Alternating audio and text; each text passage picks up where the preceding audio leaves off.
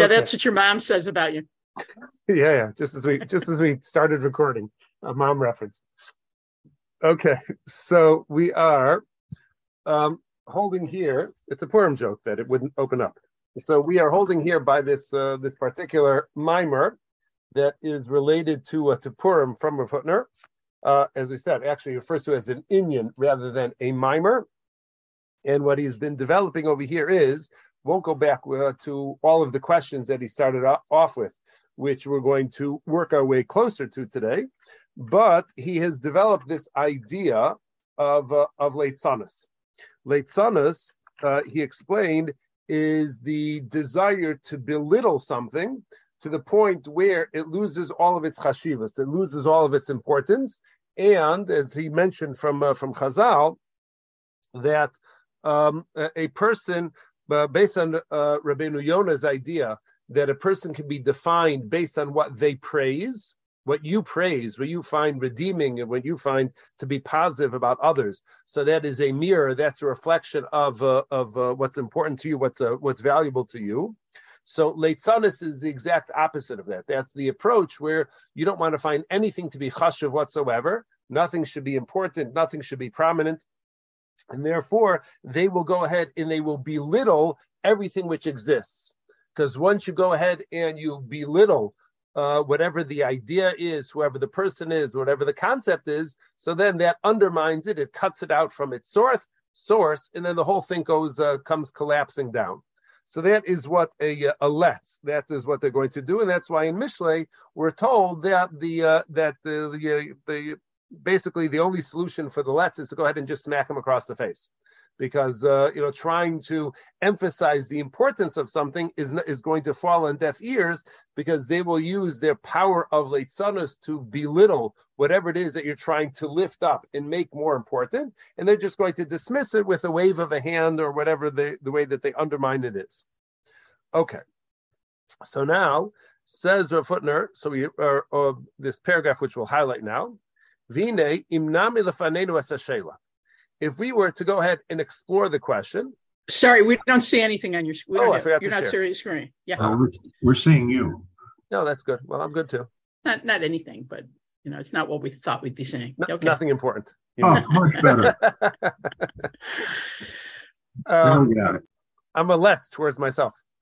said, if we were to go ahead and present us with the, the question,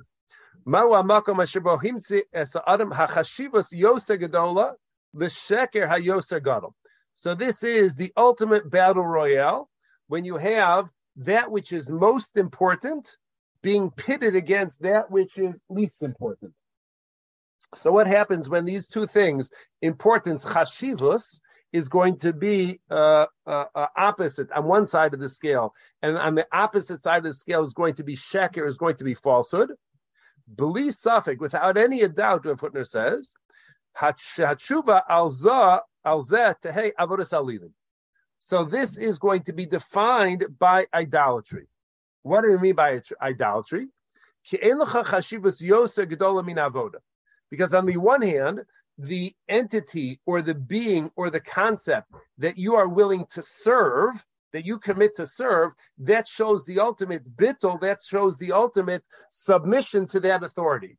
It's not just that you value it, but you're actually willing to submit yourself and you're willing to follow orders. So once you're willing to follow orders, so that is the ultimate submission.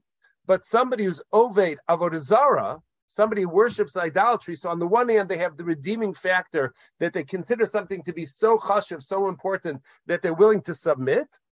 But on the other hand, the ein lacha sheker yoser gadol mina alu. But there's no greater falsehood than an idol. So you have these two things, which are the most chashiv thing and the most lowly of things, and now they're merging together. That is what worshiping Avodah Zarah involves.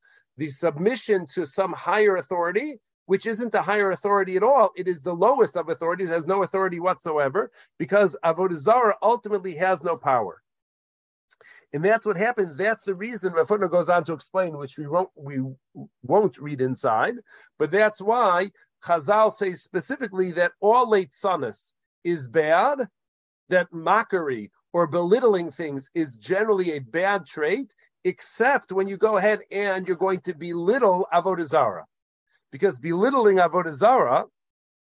So this is something which is uh, requires uh, elevating something to be have important status that should only be built on something which is true, something which has a foundation of ms, uh, uh, exalting something, lifting something up, which is built on a foundation of sheker. So that is the ultimate mockery of uh, of things. Is that's a mockery of truth. It's a mockery of everything which is important, and therefore.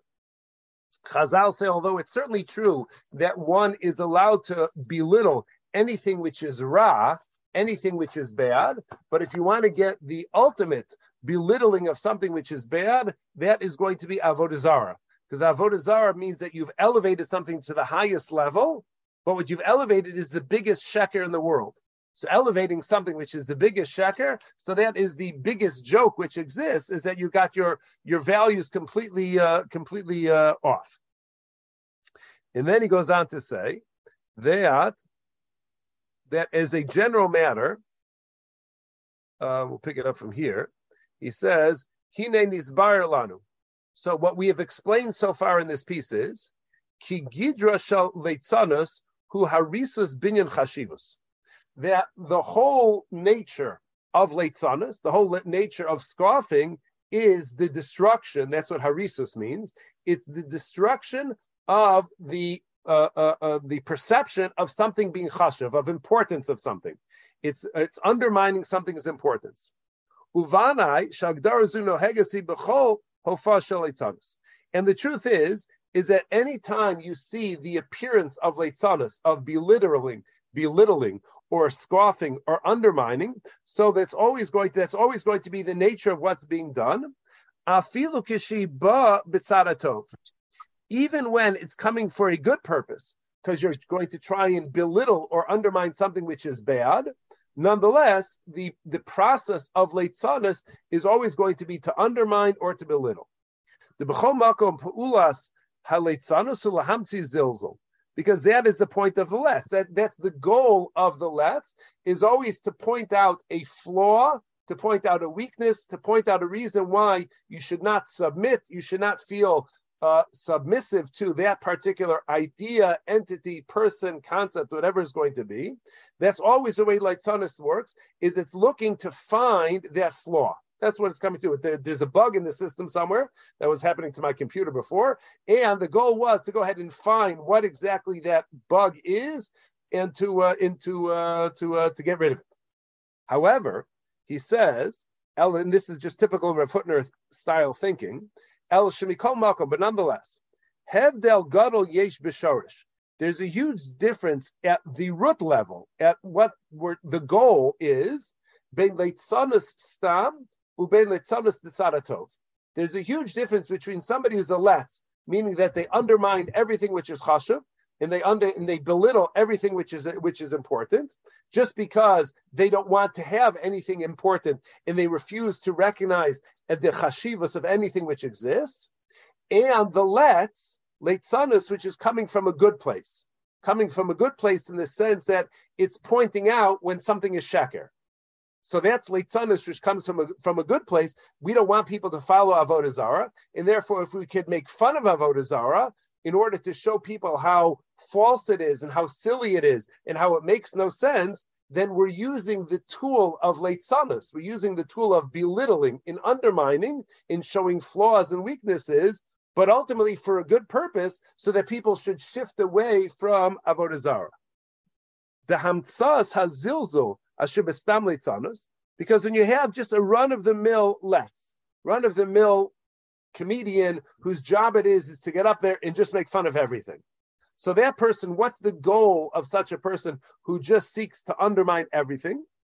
Atzmiyusa kimiyun b'mahus chashivus. So what that person uh, opposes is the existence of anything which is chashiv. They cannot tolerate anything being important anything being higher than myself, anything being bigger than myself, greater than myself. They just oppose any idea of chashivas whatsoever. So anytime somebody says this is important, this is good, and that's great, and whatever a person is going to say positive, The letz, a pure letz, is going to find the weakness in everything, exploit it, and say, eh, this is not important, and this is not good, and that's bad. And no matter what you say, they always find fault in everything. That's the ultimate letz, is to find fault in everything. In such a person, their goal in their perspective of everything is to zero in on, to focus on, and to identify the weakness of everything which exists. And once I find that weakness, once I find that flaw, I no longer have to be submissive to that. I no longer have to consider that to be important. And it doesn't impact my life because it's lesser than me.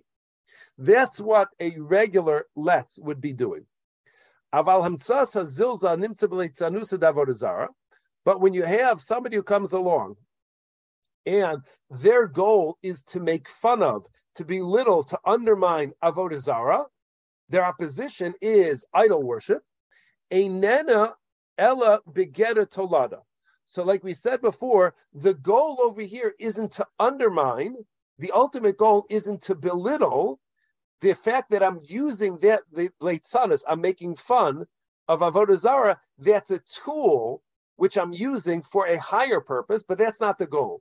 A regular letz just wants to make fun. Somebody makes fun of avodah zarah, so the making fun is a tool towards a bigger picture, a bigger uh, goal. Being that I recognize Hakadosh Baruch Hu as the creator of the universe, and I see God as the supreme being to whom everybody should be submissive towards and everybody should be worshiping. And if I see another entity, another idea, another concept, another person getting in the way of that, trying to supplant God and say, I am the supreme being, I am the Messiah. Then along those lines, Harehu mizalza bara. So ultimately, when a person uses uh, leitzanis in that case, what they're doing is they're trying to undermine that which is bad. So it's not that I don't believe in chashivas. It's not that I don't value something being important and something being a concept which is above me and worthy of submission. It's because I do believe in submission that I'm so opposed to avodah zarah because that's getting in the way of people doing the correct thing. So in that case, it's not that my goal is to undermine or to belittle. My goal is to elevate, but this is getting in the way, and I have to uh, uh, uh, um, show people the way so that they're not going to be distracted anymore. And now he turns again, as, as Rav Hutner could do in his poetic way. He says, If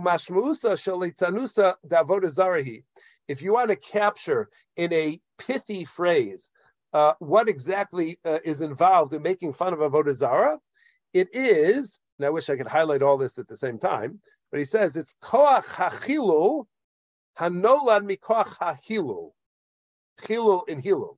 So it's the it's the ability, it's the strength, the focus to go ahead and try and undermine something in an attempt to elevate something else. So I'm being mechala, I'm defaming the avodah zara for the purpose of elevating God. So it's chilul for the sake of hilul. That's really what uh, what the leitzanis is, is going to be about. And then he says further, skipping a little, a couple lines, the leitzanis stam because when we talk about regular run of the mill leitzanas, you're just making fun because we enjoy making fun. We're just trying to make fun of things because why, why, why should we go ahead and do so? And we're trying to increase um, mockery. We're trying to increase weakness in the world. Or I'm trying to shed away or trying to push off from me any sort of authority whatsoever. It's anti-authority. So that's what regular leitzanis is. But when a person makes fun of avodah zara, he hamtza zilzol, so he's using the power of belittling and undermining and making fun, but for the purpose of l'shem riboy chashivas bolam, because I'm trying to increase a true and emistic perception of what is uh, true in this this world. And he says. Um,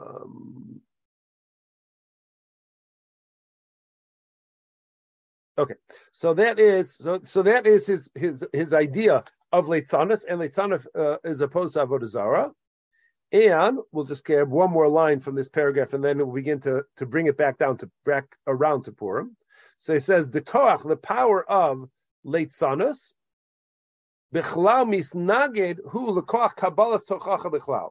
So on the uh, uh, on the spectrum of things, so you have two things which are on almost opposite ends of the spectrum, and that is you have rebuke on the one hand, in the ability to accept rebuke, versus leitzanas. So what is rebuke all about? So he says, and this is part of what we're not reading inside, but he says the purpose of rebuke is to reorient a person and to make sure that their values are going to be aligned with, let's just say for simplicity, the Torah. So a person is behaving in a way which is inconsistent with the Torah. So we're going to use the power of tochacha, generally translated as rebuke, but we're going to use the power of tochacha in order to realign a person with what they know to be chashuv. So tochacha, by its very definition, is rooted in the idea that if a person would just know the truth, then they'll change their behavior, they'll realign their behavior to match with that truth. That's what tochacha is designed to do. And a letz does the exact opposite. A letz refuses to recognize anything which is chashuv, refuses to acknowledge an authority which is over themselves, and therefore they're going to undermine or belittle all of that in order to push away that authority above themselves so that they are at the top of the totem pole. They're essentially work, worshiping themselves, or the ultimate narcissist, that they're worshiping themselves, and they push away any sort of authority or anything that they need to be submissive towards. So tochacha, by its definition, recognizes authority. Leitzanas, on the other end, refuses to recognize authority. And that's why the Pasuk of Mishlei says that Leitzanas, a letz, a scoffer, and Tochacha cannot coexist. Because one is recognizing importance and the other one refuses to recognize importance. So these two can't get along, they can't coexist at the same time. As he says, the chol tochacha, because at the root of every type of rebuke, in Yana, the idea is laora es hachashivus shatikin hamuvas is recognizing that something is crooked, something is wrong, something needs fixing, because there's something greater which could exist over here. And that only happens in the event that a person is willing to recognize importance, a person is willing to submit to some greater authority. So if they have, the, if they're receptive to that, then they could they could uh, uh, tap in to the rebuke. They could be receptive to the rebuke, and that will cause them to change their behavior. Somebody who's a letz, somebody who uh, undermines or doesn't believe in the importance of things, so they are going to be fully rejecting of uh, any uh, anything of that sort, and that's why it will inevitably fall on deaf ears. Okay, so this is now the general idea with regards to um, being a letz uh, uh, Leitzanas and uh, yeah, okay. Now he says, now we could swing this back around specifically to Amalek. In here also, Rav Hutner does what, in my opinion, is a, a, an incredibly masterful job of bringing these ideas together and uh, ultimately leading to a deeper understanding of the uh, the Purim story. So he now says, going back a couple of parshas now, he says, "Ayin l'shono Rashi, the parsha Zachor asher karcha." So if you look at, we have the Mechamas Amalek in Parshas Beshalach, but you all know that we also read some of it on, uh, in Parshas Zachor, from Parshas Ki Seitzei. And the, the Pasuk in the Torah says that Amalek attacked us, Asher Karcha Baderach, when we happened to be on the way. So what is that? The word Karcha is an unusual word. And the Rishonim, uh, the Mefarshim, disagree about what exactly the meaning of that term is. But Rashi says lashon kur, that what it means is that it's to cool something down. kar li, if a person used that term in modern Hebrew, kar li means I'm cold. I'm not, but some other people may be cold. So they say kar li. If a person uses that term, say mean I'm cold. Okay, that's a pasuk. Meaning, what does it mean when we say that Amalek cooled down Klal Yisrael? So Rashi explains, Shahayu kola umas yireim li lachem bachem that when Klal walked out of Egypt and they experienced Kriyas Yamsuf, so all the nations, he's going to quote, as we're going to uh, quote from uh, from Az Yashir, all the nations got the news reports of what happened. They were all fully aware of what happened in Mitzrayim and how God defended the Jewish people, took them out of the mighty empire of, uh, of Egypt, essentially demolished the Egyptian empire. They walked through a sea which dried up miraculously so they could, they could escape the Egyptians, and then came crashing down on the Egyptians and killing them. So, as people would mention just the very name of the Jewish people, it sent a shiver down everybody's spine. Ubazeh, the Ubazeh, and then what does Amalek do?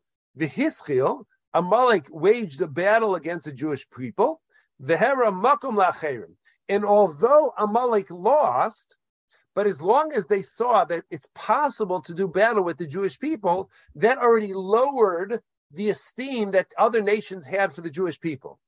So before Amalek waged war against the Jewish people, everybody was afraid to even think about fighting against the Jewish people. It didn't register on their radar screen at all. No way, no how. There's no way I'm going to attack the Jewish people. They've got God defending them. They had 10 plagues. They had Kriyas Yamsuf. They had all that stuff. We are not doing that. That's a, that, that's a sure way to destroy our country comes Amalek, does battle with the Jewish people, loses terribly, but now at least people see you could fight a battle against the Jewish people. Amalek lost because of whatever reason. So you have all these military analysts who get on CNN and Fox News and giving explanations as to why Amalek lost. And had they just fought the battle this way or that way or another way or whatever it's going to be, they certainly could have been victorious. And now people of the nations of the world are actually entertaining the possibility that they could defeat the Jewish people.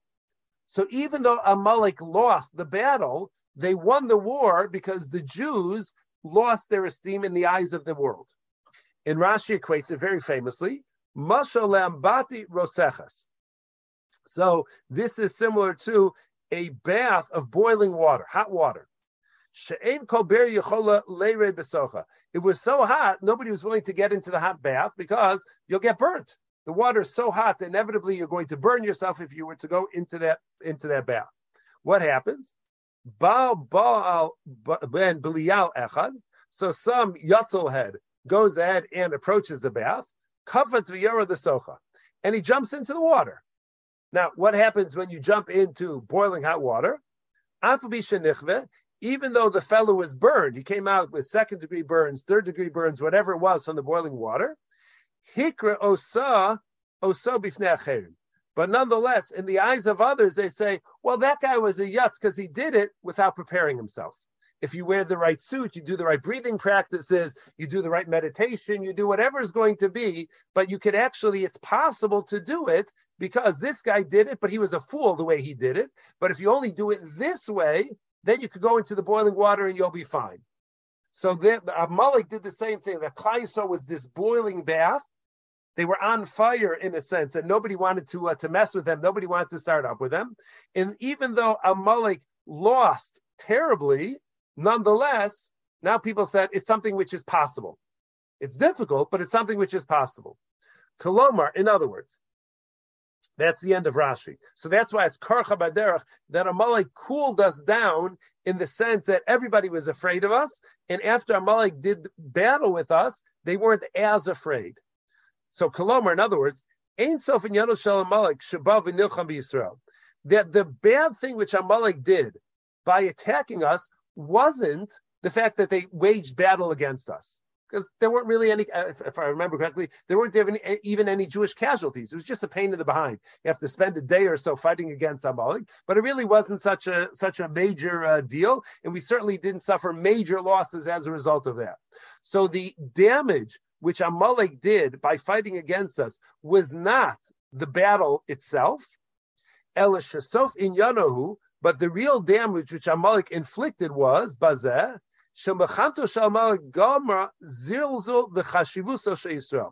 the real damage which they did was they undermined the prominence which the Jewish people had, the reputation that the Jewish people had in the world. They had a reputation of being uh, insurmountable, of being um, uh, impossible to go ahead and defeat. And now people are actually entertaining the possibility that they could su- successfully beat the Jewish people in a war. And that was the real damage which Amalek did, uh, rather than the fact that they actually tried to uh, to beat us militarily. Because as we said, Alufei Adom Ele Moab, this is what the phrase that we take from Az Yashir, that the princes of Edom and the mighty people of Moab, the Yoshve Canaan, as well as the residents of Canaan. So we're talking about all the people around the world who got news reports. Kulam kiblu hatochacha shayitzias Mitzrayim v'kriyas Yamsuf.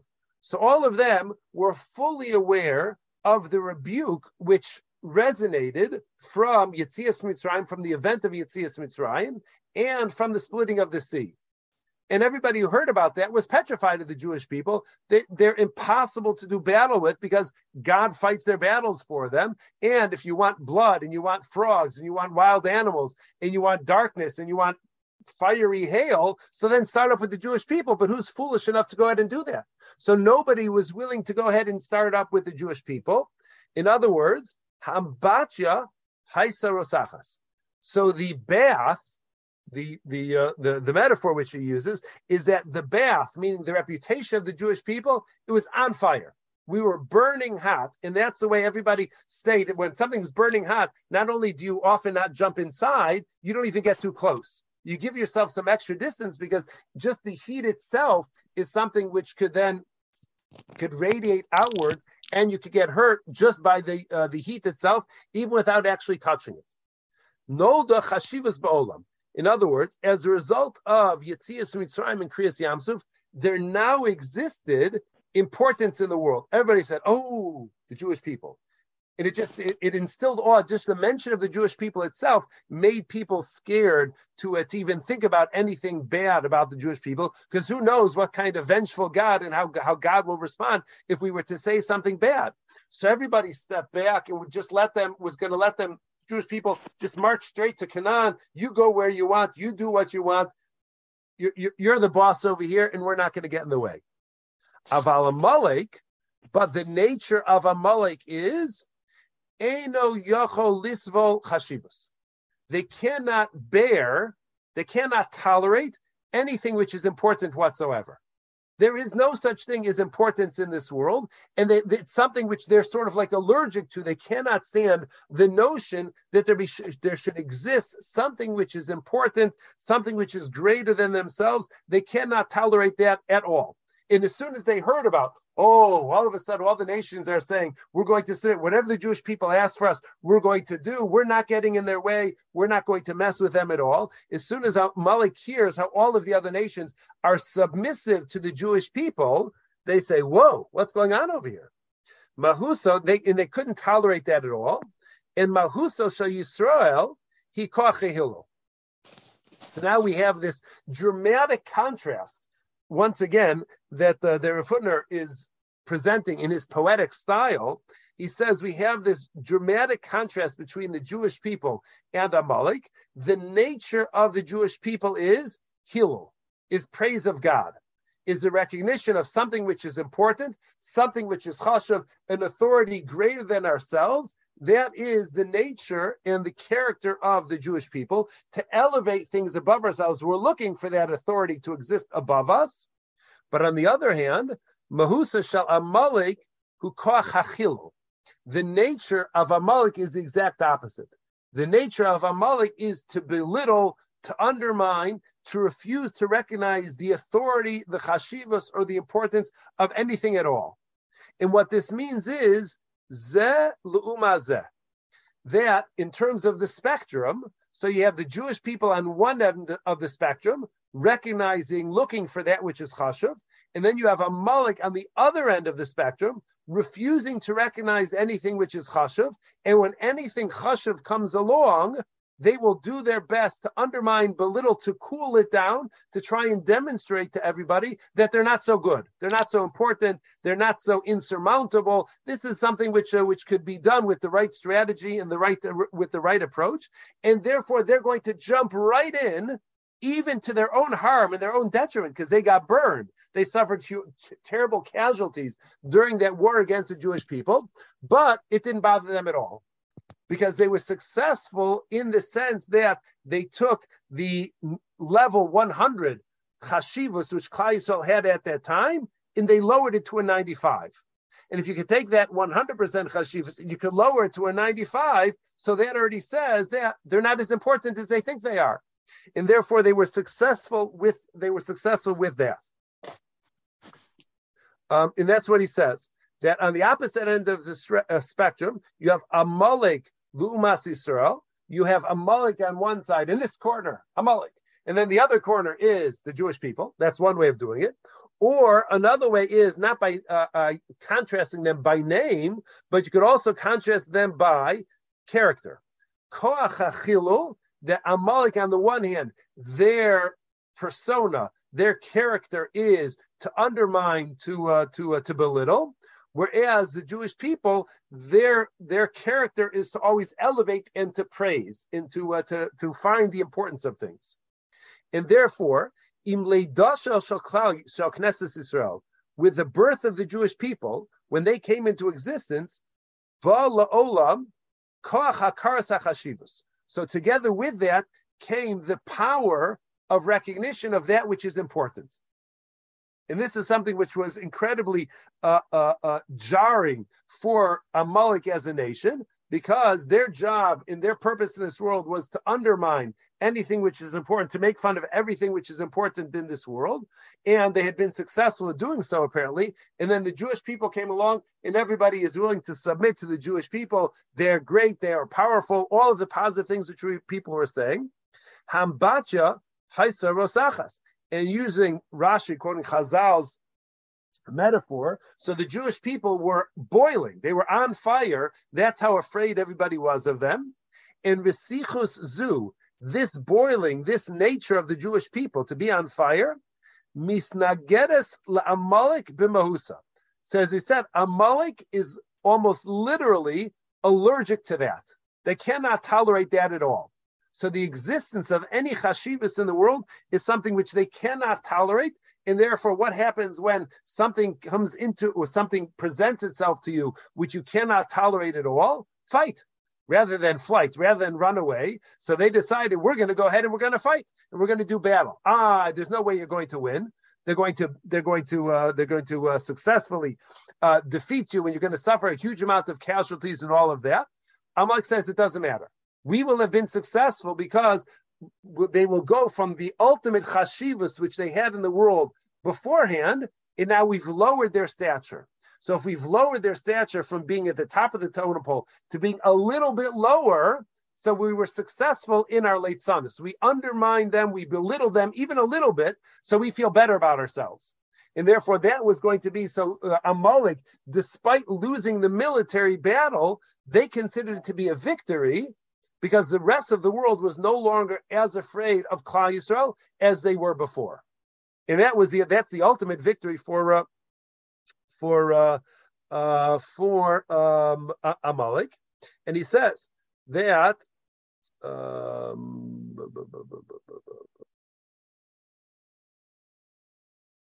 yeah, and then he says uh, bring it back to one of the uh, the statements of Chazal, which we which he mentioned, uh, which we mentioned last week. He says, "Al kain amr chachamin," and therefore the Chazal said on the pasuk Vayishma Yisro. So if you remember, he quoted this Chazal at the beginning. The Chazal say that Yisro heard. This is now last week's parsha. So that Yisro heard about Yitzias Mitzrayim and Kriyas Yamsuf. What do Chazal say? They quote the pasuk in Mishlei. Letz taka that you strike the scoffer, upesi yarin. But the wise person is going to become wiser as a result. So that means that what what what Chazal were contrasting over here is that Yisro heard about Yitzias Mitzrayim and Yitzi, uh, uh, and uh, Kriyas Yamsuf, and Amalek heard about uh, Yitzias Mitzrayim and Kriyas Yamsuf. So they both are dealing; they're both processing the exact same information, and yet Yisro used it in a positive way to to uh, to commit himself to join the Jewish people in the wilderness and to say this now demonstrates beyond a shadow of a doubt of, a doubt that the Jewish people are God's children, that the world exists because of them. And if we're going to uh, acknowledge that, the best thing that I could do with my life is join the Jewish people so that's a wise person taking the message personally and saying, This is actionable, and I'm now going to change my way of living and change what I do uh, because of that. And then on the other end of things, you have Amalek hears about the same exact news, Yitzias Mitzrayim and Kriyas Yamsuf, and they say, Feh, We can't listen to that la la la. I don't want to hear about it. I have to do something which is going to undermine them, which is going to belittle them, which is going to lower their status in this world. And even if in the process of doing so I get burned, Amalek says it doesn't matter. It will be successful if I could go ahead and I could lower their status in this world. So that's ultimately what they were trying to do.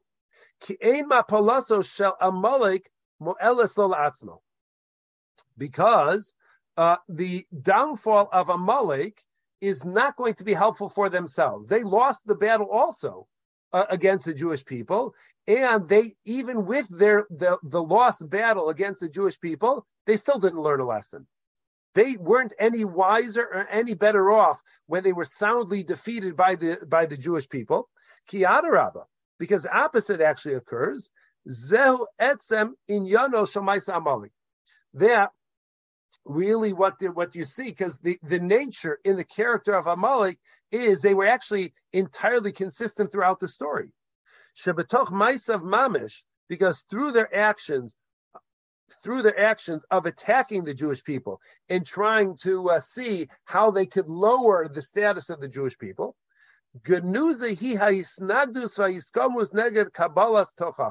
This demonstrates in very clear terms, in very clear perspective, their opposition to accepting any rebuke whatsoever. Because remember, we said that rebuke in its very nature is the ability to recognize that there's something which is greater that you're not aligned with, and I need to change my behavior. I need to change my way of thinking in order to realign myself with that authority which is greater than myself. So at its root, tochacha recognizes authority, recognizes status, and tochacha and and the and the amalek is the exact opposite of that. They cannot tolerate and they refuse to recognize any any authority whatsoever. So therefore, letz talk it. So when the letz gets smacked across the face, ze amalek. So no matter what you're going to say to amalek, as a letz, as a scoffer, uh, as an underminer, as a belittler, as a uh, as whatever it's going to be. So that always is going to be Amalek because they refuse to recognize authority. And therefore, they're going to get beat up again and again and again. And smacking the letz, this is part of what the Chazal are teaching. Smacking the letz is not a lesson, it, it's not a tool which we use to correct the letz the letz is not going to be changed as a result of that smack because he won't recognize it. Even a smack across the face is not going to. He said, "Oh, you think that hurts? Ah, that was nothing. It didn't even bother me at all. What was that? Like a mosquito on my face? Come on." So that's what a letz is going to say when he gets smacked across the uh, across the face. So the purpose of striking the letz is not so that he learns a lesson; it's so that everybody else should learn a lesson. Everybody else should see the folly of his ways, should see the weakness of his ways, and therefore they should stay away from them. But Pesi Yarim. But on the other hand, a wise person is somebody who's going to grow wiser from that. Ze Yisro. So that is none other than Yisro. Because Yisro heard the exact same news as Amalek, and they took it to elevate, he took it to elevate himself to become better rather than rather than not. Kolomar, in other words, we're going to try and finish quickly. Uh, Kolomar, Yisro kibla tochacha b'mapalas Amalek. That Yisro was also aware of the downfall of Amalek, and he was receptive to the message that that sends.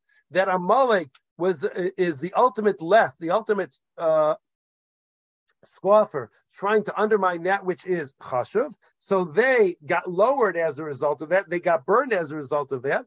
But Yisro says, I'm able to see the big picture, and I'm going to take a lesson, which uh, a message which is going to elevate me, which is going to allow me to hold in higher esteem the Jewish people and Hakadosh Baruch Hu. But Amalek, they themselves cannot accept any uh, any what's called any rebuke whatsoever because th- their very nature is to always make fun. We're just going to read one more line inside just because it's amazing. I think it's amazing. He says now, if you if you all remember, so who is the ancestor of Amalek? The ancestor of Amalek ultimately is Esav. So why is it significant that the ultimate, uh, that the not the ultimate, but the ancestor, the beginning of this family tree is Esav? So he footnote explains al Esav. So what? When does the Torah speak badly about Esav? So the Torah speaks badly about Esav following the incident of the sale of the firstborn rights to Yaakov. Whereas we're going to see in a moment, that's when the Torah speaks badly about Esav. And when the Torah does so, Einena b'mechiras habachora. The Torah doesn't criticize Esav for selling the firstborn rights. The Torah doesn't say, ah, what a fool. He had such a valuable thing in his possession that he could have kept and he could have capitalized on if he would only buy and hold and would have just uh, sat on it for a couple of years and let the compounding interest grow. He would have made a fortune off of being the, uh, the firstborn. So they don't criticize him for the fact that he sold the firstborn rights, but rather, what does the Torah say? What happened immediately after Esav sells the firstborn rights? He derides those rights. He makes fun of those rights. He undermines those rights. He belittles those rights. Says, "Oh, they're not worth anything, anyways." And everything which, anytime he would, after he sold those rights, anytime he would talk about them, he would attempt to lower their importance, lower their chashivas, lower their status. So we see that the modus operandi of Esav and his descendants, as manifest in Amalek, is always to make fun. So Esav isn't criticized because he sold the firstborn rights. He's criticized because after selling those firstborn rights, then he started to make fun of it. And that's the way they operate. Kolomar, he's lotzetzus mina bechora. He began to make fun of the whole concept of being a firstborn. He couldn't tolerate the importance of that anymore because once he sold it away and it was not something which is going to be chashiv to him, so as a result of that, he has to be dismissive of it entirely. He has to undermine it entirely and has to reject it entirely. So we see now within the family line, beginning with Esav himself, all the way through to uh, to Amalek and all their descendants, their nature is always going to be uh, to undermine and to belittle and they don't recognize they don't have anything important that they're willing to be submissive to. And as we'll see next week in Mirz Hashem, that's why at the end of days there's going to be no repair for them because the repair, the end of days, is when everybody finally gets their their their bearings of what's chashuv in line with Hakadosh Baruch Hu in the Torah. But Amalek which cannot recognize anything chashuv whatsoever, there's no place for them because the lack of chashivas means the lack of ability to recognize chashivas means that even at that time they still won't be able to see that which is chashiv. So that's a spoiler alert for uh, for next week, a little bit, and hopefully we'll be able to start on time with a functioning uh, Zoom, and we'll finish off this uh, this piece of Ritz Hashem. All right. Thank you, Rabbi. Thank, Thank you, you. all for coming. Shkoyach, appreciate it. Don't forget Thursday, eight thirty, Chicago, uh, uh, Chicago Central Standard. Time.